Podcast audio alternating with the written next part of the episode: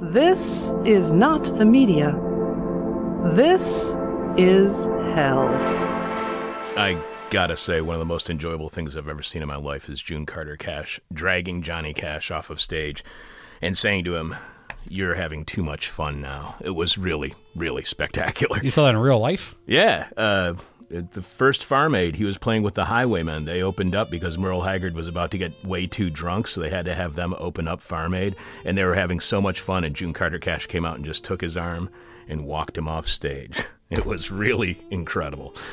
Public transit is racist, it's classist, it's even sexist, and who and where it serves is determined by a bunch of technocrats who designed the system for white male middle class downtown workers instead of the people who actually use public transit, the most uh, and the ones who utterly depend upon it, and those are people of color who are not so well off. There is an alternative, and it's not privatizing mass transit. That would be a nightmare. What if all public transit was free? What if public transit wasn't public at all? That is, what if it was run not by the state and its special business interests, including developers assigning public transit to their for profit projects? What if transit was seen as a common good? Today, we will consider the very democratic process of opening up transit and eventually everything else to the concept of the commons and what a mobility commons means and how it takes control away from capital and gives it to the people. In a few minutes, we'll be talking to our guest urban politics scholar, Teresa Enright, who wrote the science. Society and Space magazine article Commotion, which you can find at societyandspace.org. Teresa is Associate Professor of Political Science at the University of Toronto, and she is author of the 2016 book, The Making of Grand Paris Metropolitan Urbanism in the 21st century, which sounds fascinating. Follow Teresa on Twitter at Tenright. That's T E N R I G H T T Enright. I'm your bitter, blind, broke, toothed radio show, live stream, podcast host, Chuck Mertz. Producing, as always, Alex Jerry. Alex, please remind us what's this week's question from hell? This week's question from hell is What are you going to be deranged about after Trump? What are you going to be deranged about after Trump. We got a lot of really good responses. Some not so great, but we got some really fantastic ones. The person with our favorite answer to this week's question from hell wins our new gray on black. This is hell face mask. You can check out the new gray on black. This is hell face mask at and all of our merchandise by going to thisishell.com and clicking on support, where you can find all the ways you can contribute to completely listener supported This Is Hell. Without you, we got nothing, so thanks for all your support. You can leave your answer to this week's question mail at our Facebook page, facebook.com slash this is hell radio. You can tweet it to us at this is hell radio. You can email it to either of us, Alex at thisishell.com, Chuck at thisishell.com, but we must have your answer by the end of Thursday's today's show when we are announcing this week's winner. Following Jeff Dorchen in the moment of truth, during this week's moment of truth, Jeff hammers the history of class consciousness into shape. Alex will have more of your answers to this week's question hell following our guest your eyewitness to grief. This is hell. On Tuesday, we mentioned how we got an email from a listener, John, requesting that we help promote the fundraiser they're having over at Counterpunch, which appears to be in dire financial straits. Sure, they're doing a lot better than we are here at This Is Hell, but we used to get a lot of our guests, and we made a lot of contacts through Counterpunch. And we want to show them our appreciation for everything they do, and they were doing it a long time before anyone else was. So we really appreciate the work that Counterpunch has done. In fact, this week's Patreon podcast is going to feature an interview with the author of a 2008 Counterpunch article, which we will be mentioning later on today's show.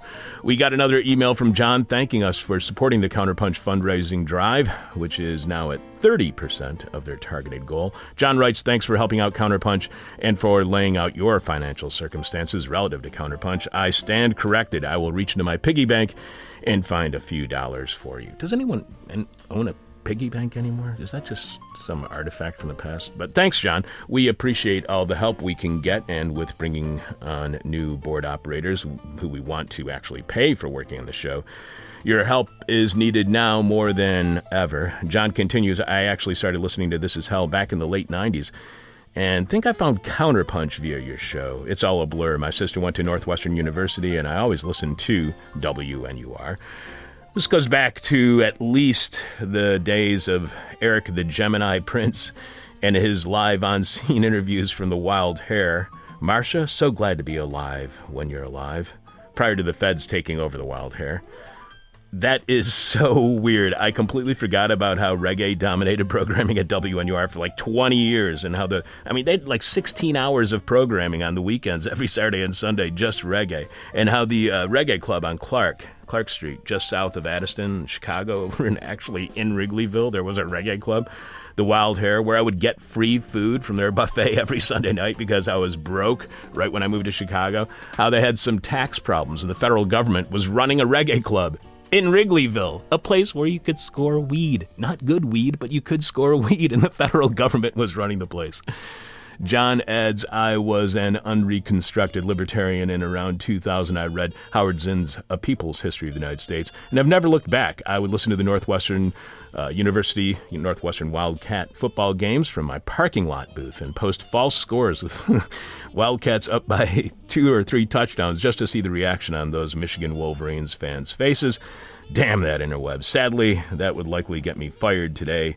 John, as one former parking lot booth operator to another, nice to meet you, my booth brother.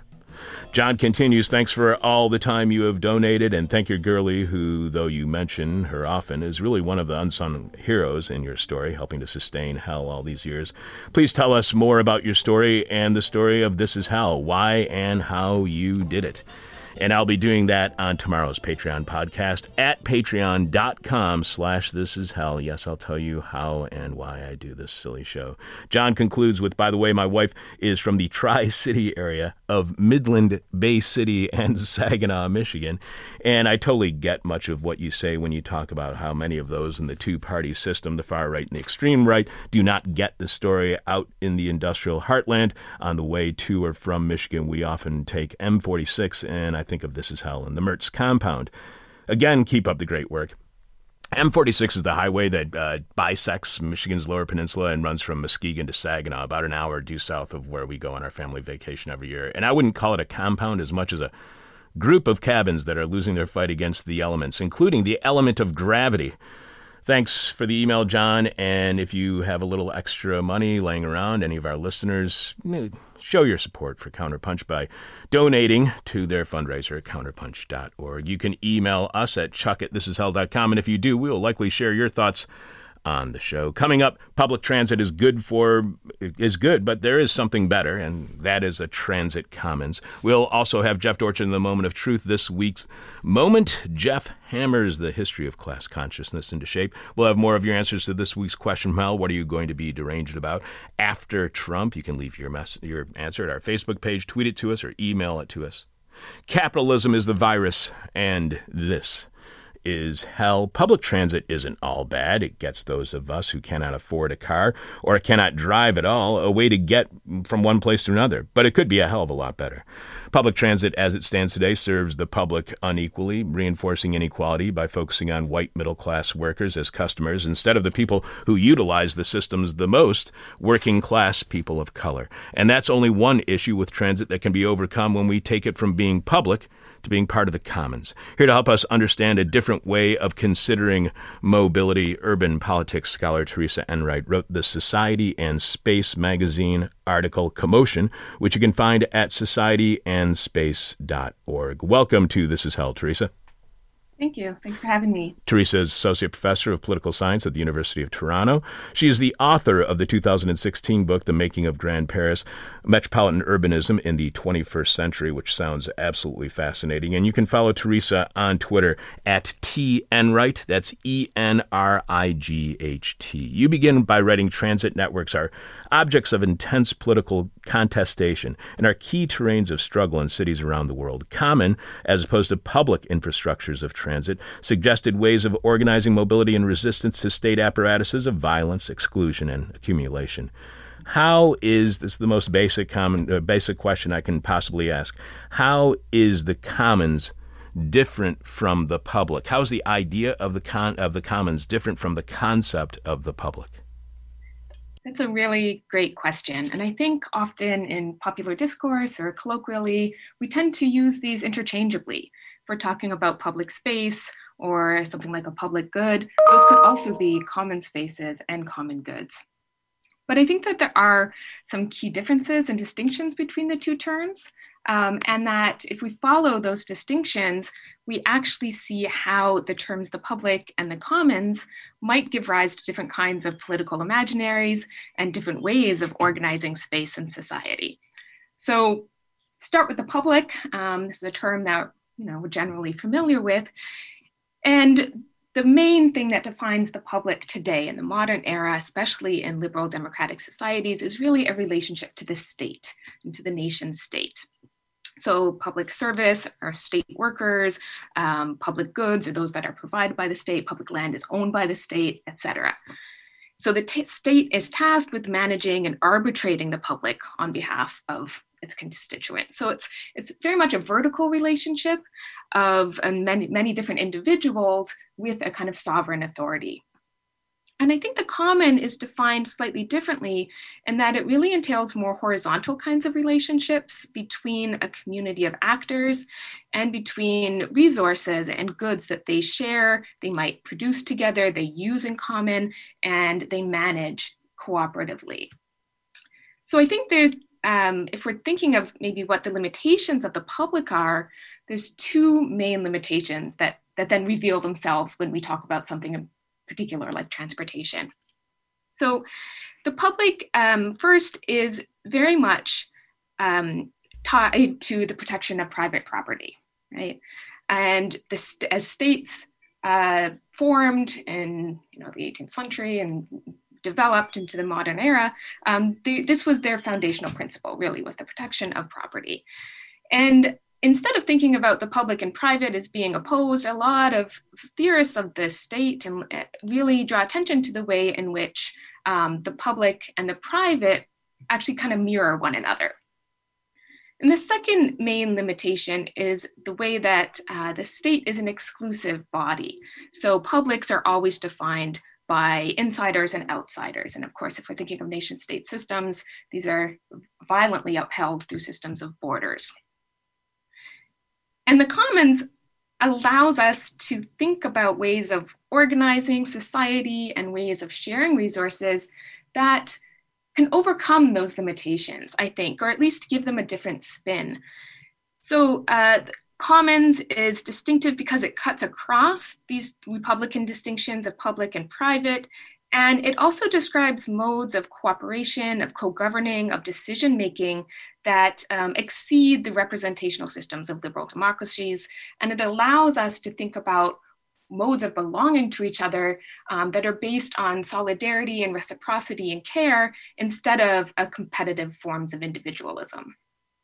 So, you know, one of the problems that a lot of critics have had on our show with neoliberalism is that neoliberalism undermines the political imagination. There is no alternative. So, how does the public affect the way in which we view the world and which we eh, how does the public affect our political imag- imagination relative to how the commons would affect our political imagination? Yeah, that's that's a good question. And and the commons has really been I think, become more popular. It, it, commons have existed historically in a lot of different places and a lot of different eras and a lot of different configurations, but the, the discourses of the commons um, and especially kind of activist practices organizing or explicitly around notions of the commons have really come to the fore in this period of neoliberalism because it allows us to think outside of um, a, outside of the confines of a kind of rationalities of marketization um, and rationalities of a kind of atomized individuals who come together only to um, to pursue their own individual ends. And it gives us an alternative to thinking about uh, the, the ways that we might want to decide on this share between individual and, and collective resources. And so a lot of people when they talk about the commons they're not just talking about goods or resources that exist out there, they're actually talking about political principles, principles that uh, are founded on solidarity, on care, on reciprocity, which are not the same as the kind of principles that we see underlying neoliberal publics today. You mentioned how the public and private mirror each other. In the way that we have discourse right now, political discourse in the United States, uh, far too often it's the public versus the private, if you support the state or if you support business. How do we view the world differently? How do we understand the world differently? Once we understand that the public and private really just mirror each other, they're certainly not something that is separate and in competition with one another. Here I might, I might bring it down to the question of transportation because I think it elucidates this point of how we might think across those categories. And uh, public transportation, of course, has a, a long history of uh, being a, a, welfare good. And so it seems kind of absurd and maybe counterintuitive or counterproductive to, to criticize public transportation today. It's one of our last vestiges of a, a functioning welfare state. But I think if you look at the history of what is what we call public transportation, even from its inception in a lot of different locations, it was pursued for uh, to to enable capitalist accumulation. It was pursued to get laborers to the, the factory or to get labor to their places of work. And increasingly today, it's also a means to kind of anchor global flows of capital, to provide a map for these kind of sprawling hubs of, of smart cities and new industries. And so it's used as, as you mentioned in your introduction as well, and this is something that I've studied a lot And in the case of Paris, um, it's used as a way to benefit private developers, right? And to channel public funds into the hands of developers in real estate that benefit from these amenities in new places. And so there you can see that the public and private are, are very much intertwined. And so what I wanted to do in this piece is really to ask, well, how can we think around those terms? And if there is such a thing as, as common transit, what would it look like? And how can we um, build kind of mobility systems and, and urban transit systems that are not bound to those interests of, of capital and that allow us to think about freedom, emancipation in more general terms, about the socialization of land and property, um, and about especially a kind of redistrib- like substantive redistribution of opportunity and resources and power to those who have been disadvantaged through public systems in the past. You write that in the past year, transit systems across the Americas have been sites of intense political unrest, and you mention actions in New York City, Toronto, Ottawa, Montreal, Washington, D.C., Vancouver, and even Santiago, Chile. The only one of those we've reported on on our show is the strike in Santiago. These are not getting the attention that they would seem to deserve, especially when this is not only becoming a national phenomenon, but international and now across the Americas. To what extent are these actions getting press locally where they happen, but not necessarily nationally or globally? Because I'm wondering, is this a movement or are these individual actions coincidentally taking place simultaneously? I think that um, I mean those are, those are good questions as well. I think in, they are getting some attention locally. So probably if you were to look um, in these individual cities, you might see some attention to them. And certainly in Toronto, uh, there's not necessarily attention to this free transit movement, which I reference in the in the article that uh, but there is attention to the inadequacies of the public transit system. And that is almost daily news, actually, in Toronto, especially um, in light of the, the COVID 19 pandemic and the, the changes that that has brought about to the transit system. So I think that they are getting attention, but I think that there hasn't been a sustained uh, analysis of these various events together as being part of something bigger and part uh, being about more than just the sum of these individual struggles. Now, that being said, it is really important to think contextually about uh, the history of these various transit systems and as well as what these activists and protesters and maybe demonstrators are doing on the ground. I tended in the article to focus on more progressive forms of transit activism, but there are certainly regressive, NIMBY forms of activism happening around transit systems um, in the Americas as well. So transit becomes a kind of flashpoint for a lot of different desires and a lot of different political desires, I think. and what I wanted to do in bringing together these various kinds of activist work and these various protests that all in different ways have to do with transportation is really to see what they do have in common. So, in some ways, they have, um, even though some are more about labor, some are labor struggles, uh, which were staged by transit workers. Um, in other places, the questions are really about um, anti poverty measures. So, some of the, the calls for free transit, for example, come from um, poverty, anti poverty activists. Some of them come from environmentalists who are, you know, positioning transit as a lever for Green New Deals um, some of these protests are anti-racist protests. So one of the, the groups that I mentioned in the article, the Swipe It Forward campaign out of New York City, doesn't even consider itself to be a, a kind of transit activist network. It considers itself to be a, a Black self-defense fund and a Black self-defense network that's really uh, trying to draw attention to and to sustain indignation to predatory policing and violence on transit systems. Um, so it's more of an abolitionist and anti-racist movement that, that kind of uses transit as a platform for its campaign because that's where the, those kinds of violences are felt. And I'm going to get to those uh, violences in just a moment, moment because that is a, the Swipe It Forward campaign is really fascinating. But one of the things mm-hmm. that you mentioned, I, I just want to make sure people understand uh, the kind of social control that happens within public transit or any public agency when uh, service is being provided by one. You write these mobilizations, and we could include other examples from London to Paris to Hong Kong. This is happening worldwide. Reveal transit systems as institutions engineered for social control, but also a, an essential site of collective action and resistance. How is requiring fees?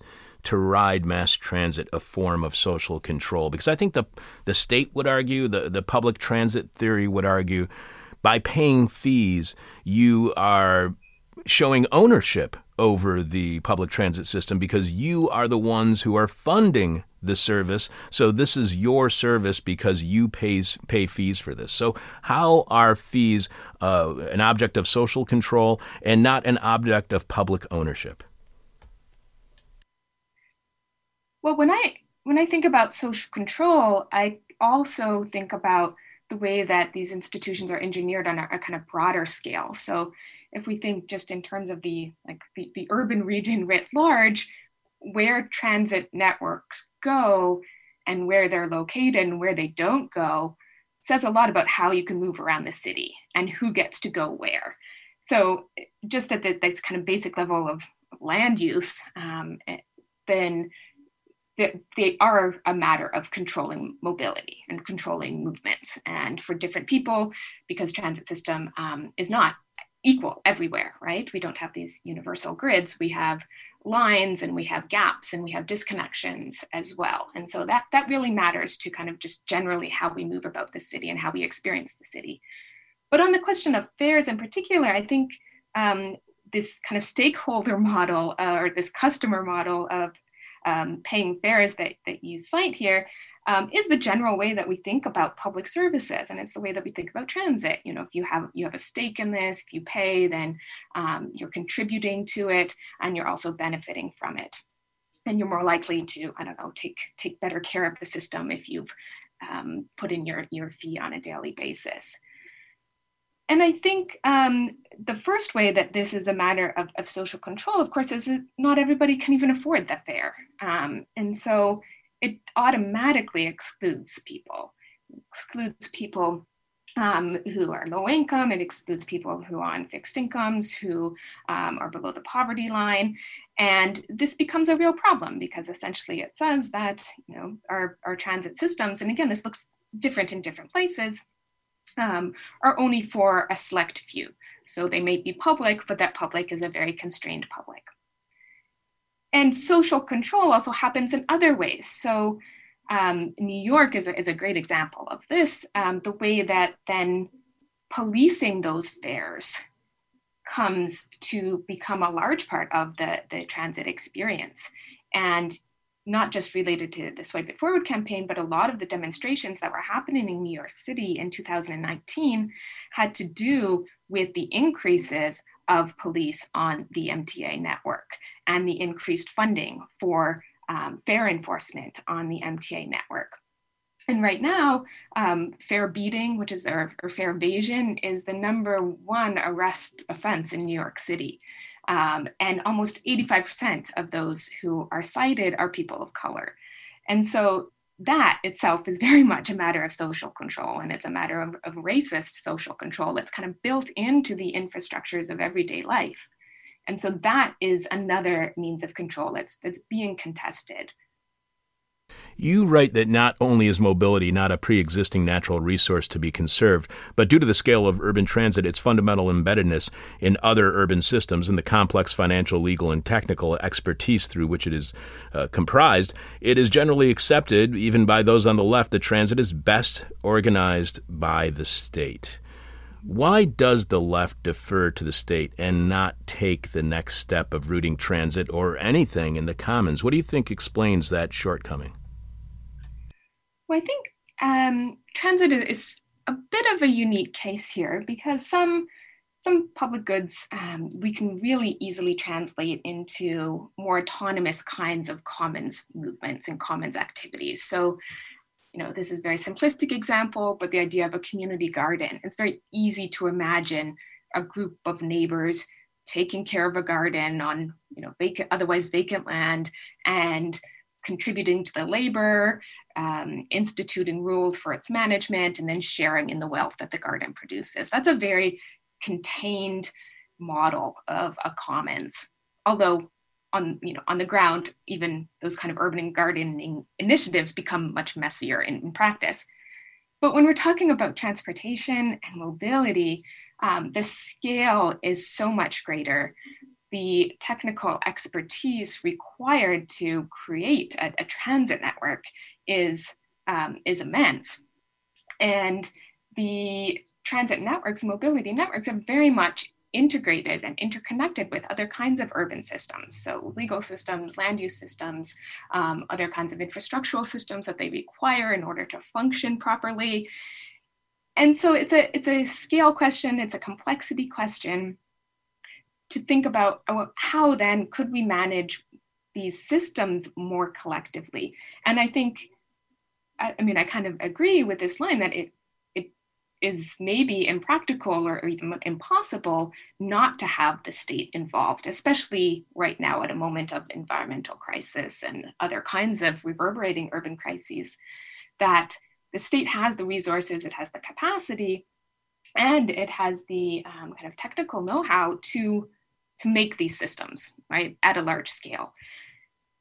But that's not enough. And I think what the activists that I've, I've been looking at and that I've been learning from um, have really been signaling is that in order to make transit systems more democratic and sustainable and equitable, um, this state is not the body that can do that um, because of this long history that, that I've mentioned already.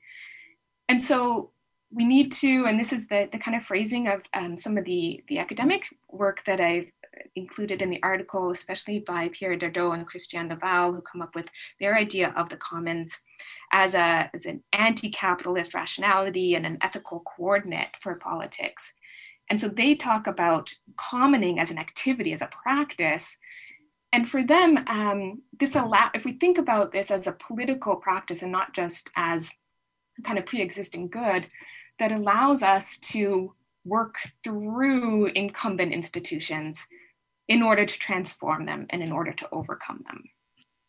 So the state might be necessary, but it's not going to be sufficient for the kinds of uh, futures that are very much necessary right now. And you mentioned the inherent limits of the nation state, as you were just pointing on, uh, pointing to uh, the inherent limits of the nation state form and its public services. How does the nation state form? And you already touched on this, but how much? How does it uh, undermine its own public services? Because this is one area in which the nation state is supposed to be a benefit, in that it is supposed to be able to organize and provide public services and a social safety net. So, how do you think that nation state form can undermine the very services it promises to provide in exchange for citizen loyalty and appreciation, even a sense of indebtedness to the state? Yeah, I think there's a lot of ways we can think about the limits of the state. So I mentioned the two in, in terms of um, its reliance on, on private property and its um, bolstering regimes of public private property, sorry, um, as well as its exclusionary nature. We could also think at a basic level, um, at least for nation states across the Americas, all of these states um, are, are, settler colonial states, um, and certainly transit systems themselves are built on indigenous land, and so they're complicit with these settler colonial projects in one way or another. And that too goes unacknowledged when we're talking about public goods um, and public spaces. And so we might we might think about this kind of violent foundations of the state. We might think of um, in the US and Canada, the way that um, the, the, foundings of the state was very much a racial project. Um, and the way that that continues into the present. And so a lot of the anti-racist movements and the Black Lives Matter movements that have focused on questions of transportation and mobility go back to these kind of founding principles of what, uh, who, what the public is imagined to be and, and who really benefits from public services and public structures. You mentioned to draw out the social processes of commoning. I focus on three main activities: agitation, appropriation, and amplification. Can this these three activities can they be applied to any issue or challenge in trying to create a commons, or are these specific to a transit and mobility commons? Is this a template that can be used, or do you think this is specific for these actions?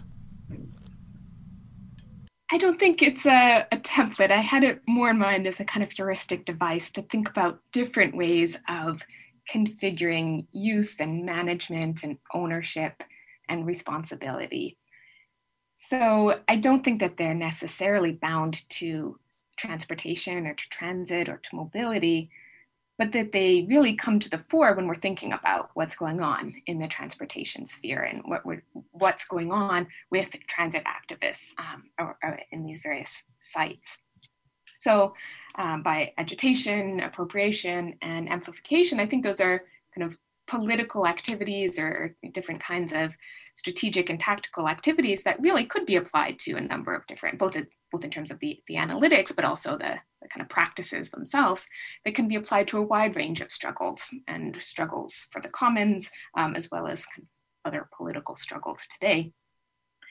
But these are the ones that I really saw being prevalent in the activist work around, around transportation and around public transportation. And you write that on the one hand, agitation aims to disrupt the status quo in ways that are highly visible so that business as usual, which for many is unbearable, cannot continue. On the other hand, agitation goes beyond disruption and is an active mode of instituting change to make the day to day more livable and to repurpose architectures of power in pursuit of what University of Toronto professor focusing on contested spaces, Deborah Cohen, calls infrastructure otherwise.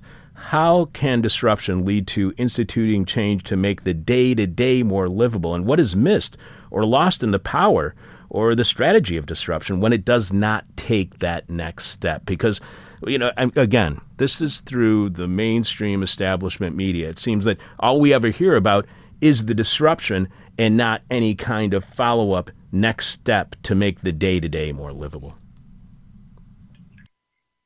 Yeah, great. Thank you. And thank you for um, referencing Deborah Cowen's work as well, because I think that it was very helpful for thinking about not just the, the need to critique existing infrastructures and public services, but to think about what alternatives are being made in the present. And when I talk about agitation, that's where I talk about the Swipe It Forward campaign, which is a really interesting project that comes out of New York City, um, where people who have Metro cards, kind of monthly Metro cards, can swipe in those who don't have a fare. And this is a legal practice. It's not legal to ask for a swipe um, or solicit, but it is legal to swipe in people un, kind of unprovoked. And so, in this sense, the, the Swipe It Forward campaign is, is not just about uh, disruption. And actually, they do a very various kinds of activities. Sometimes they do do um, swipe actions where a number of different organizers will go to a station, particularly those stations that are home to disadvantaged populations and to Black and Brown populations. And they will swipe in a, a bunch of different commuters. But their aim there is not just to kind of, it, it's not the same as disrupting transit, which other activists are doing all the time. Of course, and some Black Lives Matters protests do aim to disrupt and to draw attention, to really make visible um, their, the way in which transit is not a viable life support system.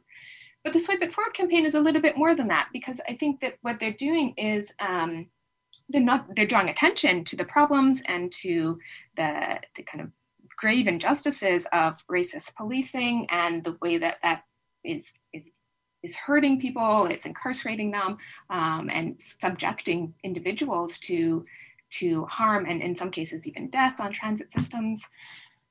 But they're also creating these systems of mutual aid and, and mutual responsibility. And that happens through kind of sharing, sharing what's there. And so that's what I mean. And I, I, refer to this as being kind of a creative counter conduct. Um, so it's both an agitation, but it's more than that because they're creating new kinds of systems. And actually, the, all of the, the groups that I mentioned so I talk about Free Transit Toronto and the Untokening Initiative, which is a multiracial collective that operates across various cities in the United States. And I think we can also see that in the other uh, actions as well, is that of course, agitation, disruption is part of it, but um, these groups are also working to build alternatives and they're, they're built, they are either for the day-to-day as in um, kind of day-to-day survival as in swipe it forward, or um, through the other campaigns for thinking about the future of transit, what it might look like.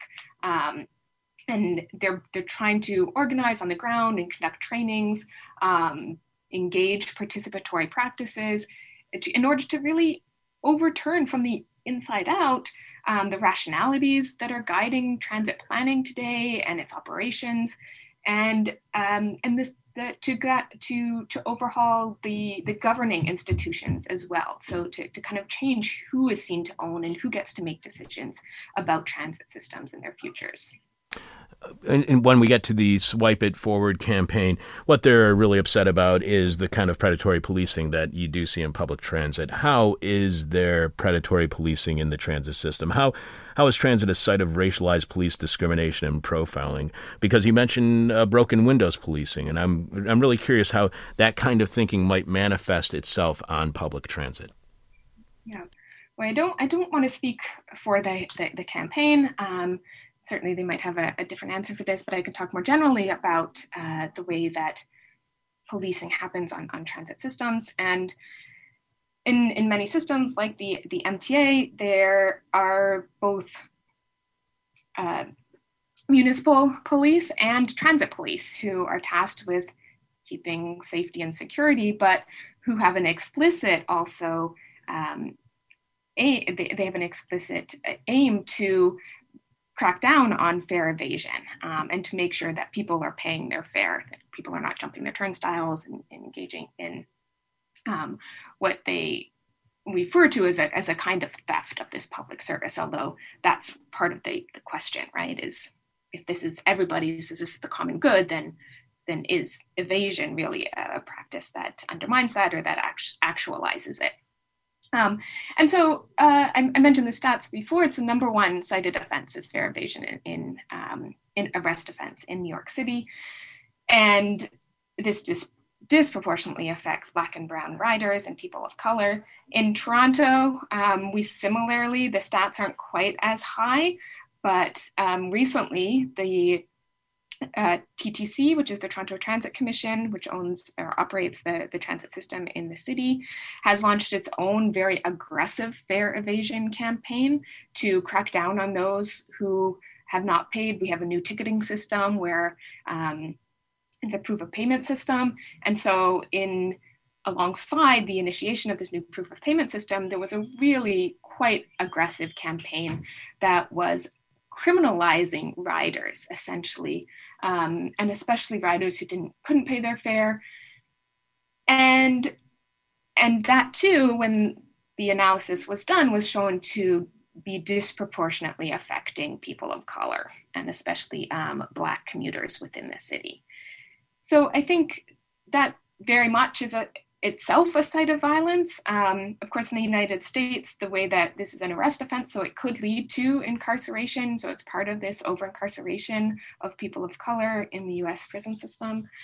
And in some cases, it's the, the violence is much more um, immediate. So the case of Oscar Grant um, is, is very well known, who was riding the BART on New Year's Day in 2009 and w- was killed by BART police. Um, and that became a real rallying point for um, for activists who said that police should not be on transit systems. Sh- these should be abolished. The BART police should be abolished. Um, but more than that, this is not where we should be directing our resources to policing who's moving and how. And that's too where the kind of free transit movement can kind of sidestep those issues as well. If transit were recognized as a common good, as something that everyone should have access to, regardless of their status, regardless of um, their income, regardless of their race, then then it would generate a, a way in which um, transit can be a, a condition of, of, freedom and not um, a kind of violent structure or, a structure that you walk into and you're always subject to um, this threat of violence. One last question for you, Teresa. This has been a fascinating conversation, and this article is absolutely just astounding. And our listeners should definitely check it out because you talk about all these different movements. We haven't touched on that much. We've been speaking in more general terms, but everybody should go check out the writing by urban politics scholar Teresa Enright, who has been our guest this morning. She wrote the Society and Space magazine article Commotion, which you can find at societyandspace.org. You can follow Teresa on Twitter at T Enright. Teresa is the author of the 2000 2016 book, The Making of Grand Paris Metropolitan Urbanism in the 21st Century. Our final question for each and every one of our guests, Teresa, is what we call the question from hell, the question we hate to ask, you might hate to answer. Our audience is going to hate your response. You write, that while public transit systems are undoubtedly vital for urban survival and are essential elements for responding to the global climate emergency, they cannot remain ossified in conventional hierarchies of power. What happens if they do remain ossified in conventional hierarchies of power in the face of crisis, whether that crisis is a global climate emergency, climate change, or the pandemic? What impact can a mobile commons have on our ability to respond to these kinds of crises? Yeah, I think, I mean, that is a difficult question, but I think if we are going to remain ossified in these existing structures of power. And if things don't change, if transit continues to be pursued for the interest of, of development, the interest of accumulation, if it continues to exclude people in the way that it does, and if we continue to service only um, certain members of the, the, the urban community and not others, then there are really grave consequences. So in terms of the environment, um, Naomi Klein recently said that um, for her perspective, if we are going to even begin to have a just transition away from fossil fuels and away from our reliance on a carbon economy, then, then free transit has to be a part of that. Um, it is a vital lever in um, making our communities and our urban centers more sustainable so I think without that, I mean, we don't we don't even have a future, and that's quite a, a big claim. But this is what you know, especially climate activists and environmentalists are saying that we we actually really need people to stop driving cars. We need to have an alternative system of mobility, and public transit or communal transit might be that. And in terms of uh, the questions related to COVID 19 and the pandemic, we're already seeing the fallout in transit systems across the, the Americas, in, in New York City, in Toronto. Um, the, the pandemic and the, the lack of ridership and the kind of decreased levels of ridership by some you know, most systems by about 70% are decreased in the ridership is really decimating um, these transit networks. And in Toronto, um, for example, there's a grave shortfall, something like $90 million a, a month. Um, and there's been service cuts, there's been routes cut, there's been um, layoffs in terms of eh, the employment and workers. And this is already being felt, and, and people are being forced to use transit systems that especially today, literally are a risk in, for their life um, because they're overcrowded and they're not maintained, and they need them to get to work or to get to school or to get wherever they're going. and so I think I think the alternative um, of of staying where we are is is not really a viable option, and it's certainly one that is um, bound up with a lot of, of harm to to communities and especially to communities that have already been disadvantaged. Teresa, I cannot thank you enough for being on the show this week uh, because one, one of the things that you do in your article is whenever you mention any of these other movements, whether they're happening in Montreal, Ottawa, Toronto, Vancouver, New York City, Paris, London, Santiago, wherever they are happening, you often provide links directly back to either those organizations or articles about those or, those movements. And so I really appreciated that because you can literally spend hours and hours on your article by looking up all these different movements, and they're all very fascinating. And seeing as how transit is such a, a linchpin of capital, that's a vulnerability for capitalism, and it's a great place for people to be organizing and making and taking actions today. Thank you so much for being on our show this week. It really has been a pleasure. Well, thank you for having me. All right, take care. Keeping it real, real deep in debt since 1996. This is hell, and if you want to help us climb out of that debt, you can subscribe to tomorrow's Patreon podcast at patreon.com slash this is hell, which happens every Friday at 10 a.m live Chicago time. Become a subscriber to This Is Hell on Patreon, and you get exclusive active uh, access to our weekly Patreon podcast, which streams live at 10 a.m. Chicago time, like I just said. This week on Patreon, we will be playing our 2008 interview with Michael Hudson, a former Wall Street economist whose specialization was in the uh, balance of payments and real estate at Chase Manhattan Bank, Arthur Andersen, and later at the Hudson Institute. So yeah, somebody who you'd expect to be on our show. Michael was actually the uh, was Congressman Dennis Kucinich's another past guest on our show. He was his chief economic advisor in 2008's Democratic pres- primary presidential campaign when we interviewed Dennis Kucinich, which was hilarious. Michael was on at the time to talk about his latest writing at Counterpunch, Hillary joins the vast right wing financial conspiracy. Show your support for Counterpunch by going to counterpunch.org and contributing to their ongoing fundraiser. Also, on tomorrow's Patreon podcast, I'll be telling you what my work week is like how and why I do this show because listener John asked. We'll go behind the scenes, and I'll tell you how I go about doing my part to put together the show every week. So you, if you do your own show and are interested in how I get my part of this done on a daily basis, you can find out tomorrow during our Patreon podcast at patreon.com slash this is hell. In a few minutes, Jeff Dorchen will be delivering a moment of truth. During this week's moment, Jeff hammers the history of class consciousness into shape. Producing this week's show is Alex Jerry. Alex, do you have any answers that you would like to share to this week's question from hell? Yeah, yeah, and some I don't. Uh, I know, right? Oh, and then, oh, uh, after Jeff, I want to say something. I just got like, give me like 30 seconds. All right. Uh, Jeff D says, can't decide either the price of ice cream or maybe I could be an incel. what are you going to be deranged about? What are you going to be deranged about after Trump? And Hannah S says, I'll be wondering where Biden thinks he is and what he's running on, running for on a daily basis. The man thinks he's running for Senate again or that he's going to be reelected. Andres says, All you leftist extremists daring to offer any criticism of Biden, don't you people want to lose the House in 2022? What are you going to be deranged about after Trump? Thomas K says, Warmonger Joe. Austin RM says, Lake Erie's seasonal algae blooms. John T says that the virus has caught something from Trump and will be spreading it. Arnell G says, celebrating Biden's fast approaching, the pantry is bare non recovery by experimenting with different recipes for gruel. Sean M says, Joe telling us to be grateful the cop shot us in the leg. And Gorilla G says the insufficient righteousness of certain neighbors' lawn signs, along with their stupid little yappy dog. You teased what you were going to say at the end of the show on Monday, and now it's Thursday, so that's quite a tease. Yeah, you I had a four-day tease I there. Four, I had four days to make it nicer. Ninety-six-hour tease. You can leave your answer to this week's question mail at our Facebook page, facebook.com/slash This Is Hell Radio. You can direct message it to us via Twitter at This Is Hell Radio, or you can email it to either one of us, Chuck at thisishell.com or Alex at thisishell.com. But we have to have your answers in now because we will will be naming this week's winner following Jeff Dorchen and the moment of truth.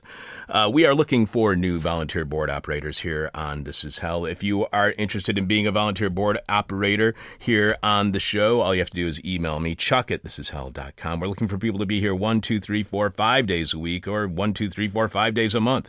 All you have to do is be trained up here at This Is Hell, which is very, very easy to do. Alex did it twice this week with Jess and Daphne So all you have to do is email me, chuck at thisishell.com. You live in the Chicago area, and you can get here to our studios at Carrie's Lounge, above Carrie's Lounge, 2251 West Devon here in the Westridge neighborhood on Chicago's north side. Then all you have to do is just email us, chuck at thisishell.com, and we'll see if we can get you to be one of our new board operators. Or if you live far away and you want to do some remote work with us or for us, contact us about that as well. Chuck at thisishell.com. Another end of the world is possible.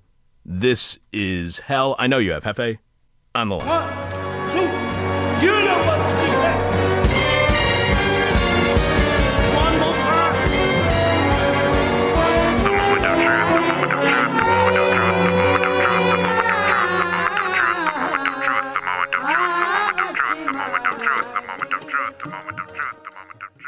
Third Wave Class Consciousness, Part 1.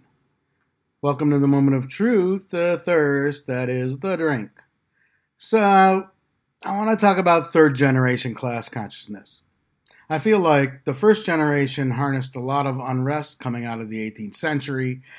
When that generalized but violent irritation with royalty, aristocracy, and capitalism met class analysis, you had rebellions all over Europe by the middle of the 19th century the kindling that ignited the Decembrists, and finally Lenin and Trotsky. I would include Mao, Tito, Ho Chi Minh, the Communist Party in Kerala, and add to it the anti colonialist Reds in Asia, Africa, and Latin America. So, this is to say that we still have with us a lot of first generation attempts to address class inequality, albeit their primary instigators are no longer. I'm lumping a lot into this first wave category. The three waves explanation is a taxonomy of convenience. No one will agree that there are three waves or that they contain the phenomena I have crammed into them, but that's fine.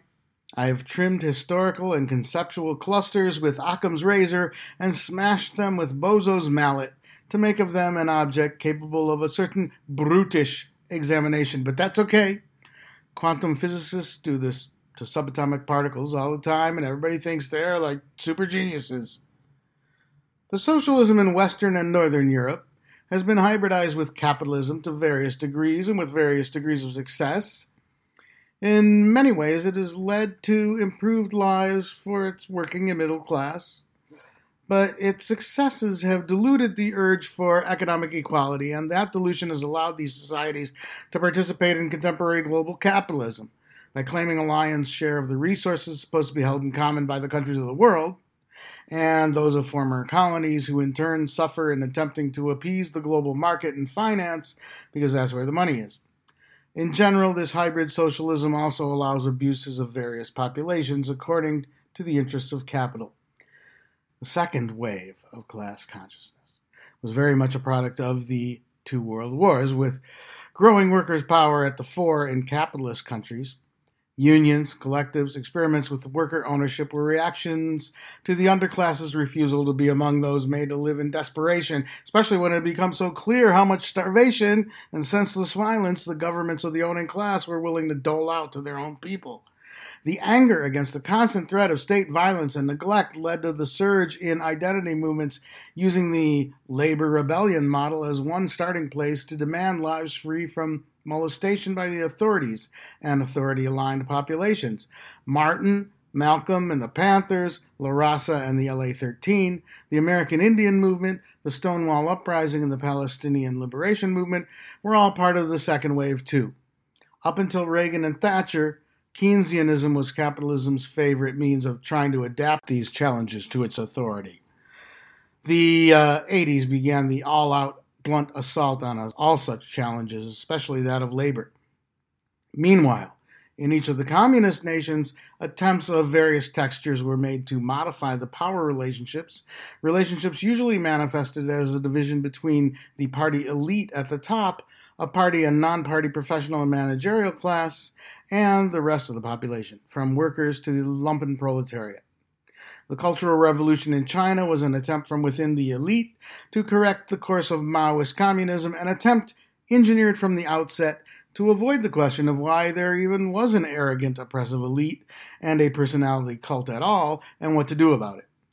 Rather than make an actual change in the unjust hierarchy of the society, Mao and others in power instead opted for over 20 years to exert ostensibly corrective cultural force against a variety of people of what in the West we would call the middle class. And Deng, after that, began to open up China, a kind of opening up that involved making Chinese resources available for connection with global capitalism. The USSR went in the same direction. Khrushchev and Gorbachev tried their own methods of correcting communism in order to save it, but Khrushchev also elided examination of the privilege stratification solidified in the system, somehow never electing to give way to that dictatorship of the proletariat they'd always talked about. And uh, by the time came Gorby's turn, he truly felt he had no option but to be more open to global market capitalism. Solidarność in Poland saw the workers rise up against communism itself, only for them to settle for letting the state ease itself into the NATO and World Bank spheres rather than allow the workers to allow themselves to take power.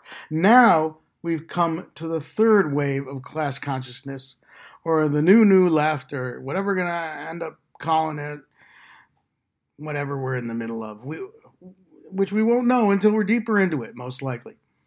Think of it, we're barely two conceptual generations, albeit contrived by me, separated from Marx and the First International. Some of us are worried about the last of the Holocaust generation disappearing. Meanwhile, the last of the first waivers died with Fidel in 2016. Who remains of that stage of the left? Cuba, I assume, is trying some reforms, but not the actual rule by the workers. Rule by the workers. That's what dictatorship of the proletariat means, yes. What else could it mean? Unbending Marxists act like the communist vanguard parties in Vietnam, Laos, Cambodia, and China, and the other extant communist states are working on it behind the scenes. They'll show it to us when it's finished. If a vanguard party with as much control as China's has now Xi Jinping able to shut the whole nation down and willing to rent his people to Apple or any external corporation to treat as they wish, why aren't they ready to cede power? Or why isn't Xi Jinping working for Foxconn in Shenzhen? He's part of the dictatorship. Why is he not a proletarian? Is he too good for it? Or is he some kind of representative, like an elector in the electoral college? Or is the time just not right to give workers the power. I mean, clearly the time isn't right because capitalism's hegemony puts constant deprivatory and military pressures on the few nominally socialist states left, but still the question lingers. The Soviet Union was viable, productive, scientifically advanced, culturally vibrant when it allowed itself to be, and self sufficient by at least capitalist standards. Why couldn't they have just brought about workers' rule? Or am I being naive and there's a special, arcane, theoretical way Xi Jinping is actually a proletarian? Or I'm taking dictatorship of the proletariat too literally? That's just rubbish. You should be ashamed of yourselves if you're positing such mealy mouthed nonsense. Slavoj Žižek would call your obfuscation a signifier without a signified, and he'd be right. It's a way of avoiding confronting your goal by making it an abstract fetish. We look back at the living legacy of the first wave we see that every attempt to replace capitalism has led to its own privilege stratification issues for some reason, and we say it's the nature of power or the nature of humans, or else we deny the problem exists or ever existed. I hear young Marxists deny or elide the cruelty and mangling of the truth under Stalin, the spying on the population under Khrushchev and Brezhnev, the totalitarianism and state violence under the East German government, the Ceausescu dictatorship. Oh, that wasn't communism. Yeah, yeah no kidding. So maybe come up with a way for insane dictators not to hijack the state apparatus, which shouldn't exist without the workers in charge in the first place. It's bad for the brand. The arbitrary anti Semitism and persecution of indigenous peoples in Nicaragua under Ortega, who's been a total jerk even before the period he was put out of power by U.S. clandestine and overt violence and manipulation, brutal paranoid revenge at the beginning of the post Indochina War, Vietnam, anti homosexual policies and shortcuts around due process in Cuba, it's necessary to look at these offenses as much as they pale beside the destructive and murderous achievements of capitalism. Sometimes a revolution is actually fighting its internal enemies, and sometimes it's just marginalizing a group because of some arbitrary trait or designation or expression. Hey, that's supposed to be capitalism's gig. And sometimes its elites are siphoning off resources or competing in the international armaments game, and that too is capitalism's gig. Then what is it we're in the middle of? Well, on the one hand, we have fragmented, tenuously allied forces trying to see a way to maintain their principles, trying to discuss the issues before us via Twitter and YouTube and TikTok and Brick-a-Brack and Instapod or whatnot, with, I believe, the end goal of coming together as a united, massive, revolutionary force. And arrayed against us, we have the economic elite, the oppressing authorities protecting the elite and their privileges, and the members of the rent paying class and part of the bourgeoisie who see themselves as somehow on the same team as the elite and their institutions of enforcement. Our public policy serves arms makers and dealers, banks that love the way war, internal and external, generates money, and a network of industries stuck at a wasteful, outmoded stage of development barely responsive, and often irrationally resistant to those in society trying to bring them into a renewable, sustainable future. What do we call the emerging movement we are in the midst of? With what do we want to replace our destructive public policies? It's like AAA for the broken down civilization, languishing by the side of the road with toxic smoke billowing out from under the hood and toxic fluids leaking out the bottom and seeping into the soil. Next week, part two of this two part historical survey. In the meantime, please give a bit of thought to branding. All the cool kids are doing it. This has been the moment of truth. Good day. My favorite social media platform is Instapot. And by the way, when we got an Instapot, I turned it on. It did not do instantly what I thought it was going to do. I thought I was just going to get pot out of it, and that didn't happen either. Man, And I hate you got to read thing. directions. They tell you right in the directions. Mm-hmm. Read the directions. All right, Jeffy, until next week, What? stay beautiful. Oh, okay. Live from land stolen from the Potawatomi people, this is Hell. I'm your host, Chuck Mertz. Producing is Alex Jerry. Alex, do we have any more answers to this week's question from Hell? Oh yeah, sorry, gotta get my music up. Uh, okay, this week's question from hell is: What are you gonna be deranged about after Trump? What are you gonna be deranged about after Trump? Uh, Josh B says Kamala holding up Joe in a weekend at Bernie's style for four years, or the worms will be done with me by the end of Eric II's reign. Neil C says President appointee Donald Trump Jr. Flying Needle says D's moms. All right, Flying Needle, I'll give you a pass on that one. Andrew M says I'm going to be home, home on derange. Oh, Jesus. All right, I am not talking to Georgios Kallis, who Andrew asked us about that degrowth. That is not. Ha- I'm canceling that interview at this point. um, Adam B says, as Greg Palast hinted at, not holding my breath on there after be- on there being an after Trump anytime soon. After all, this is hell. Yeah. Mark A.S. says, Of course, we all believe that the left can go back to fighting the systematic racism of the 90s and early 20 aughts, personified by bad cop Kamala and Uncle Joe, and like Barry Obama, tinker around the edges of national policy that discriminates against minority groups, while the white militiamen will go back to their Iron Age forts, marry their cousins, and raise a passel of mushroom headed children. So the obvious. Uh, Ronaldo M says, Rising sea levels and neo fascist responses to climate driven migration. Wally R says, Feudalism. What are you going to be deranged about after Trump? Eric R says, Spreaders. Edison K says, Normal stuff until Hitler McClansman wins the presidency and I become deranged about him while longing for the civilized days of Trump. uh, personally, I think Biden's a good way to get there, huh? Uh, Peter, Peter J says, The crass, ostentatious use of gold leaf on the Trump family guillotine. And finally, Eric T says, I'll go back to vague, non-specific derangement. This has been an interesting detour. I liked Edison's uh, normal stuff until Hitler McClansman wins the presidency and I become deranged about him while longing for the civilized days of Trump. I also liked Adam A saying, dude, I remember when this show used to have light-hearted fare like those little crypto word puzzles about the latest statistical evidence of climate change and genocide sponsored by the beer I couldn't find nowhere. And now my ex is getting married, the house is underwater, and thanks, Trump, thanks a whole lot and Pete saying nothing at all. After Trump, we will all be perfectly well adjusted. So the winner of this week's question mail is Edison K. Normal stuff until Hitler McClansman. Those are five words you can definitely bet will get our attention when it comes to the question from hell.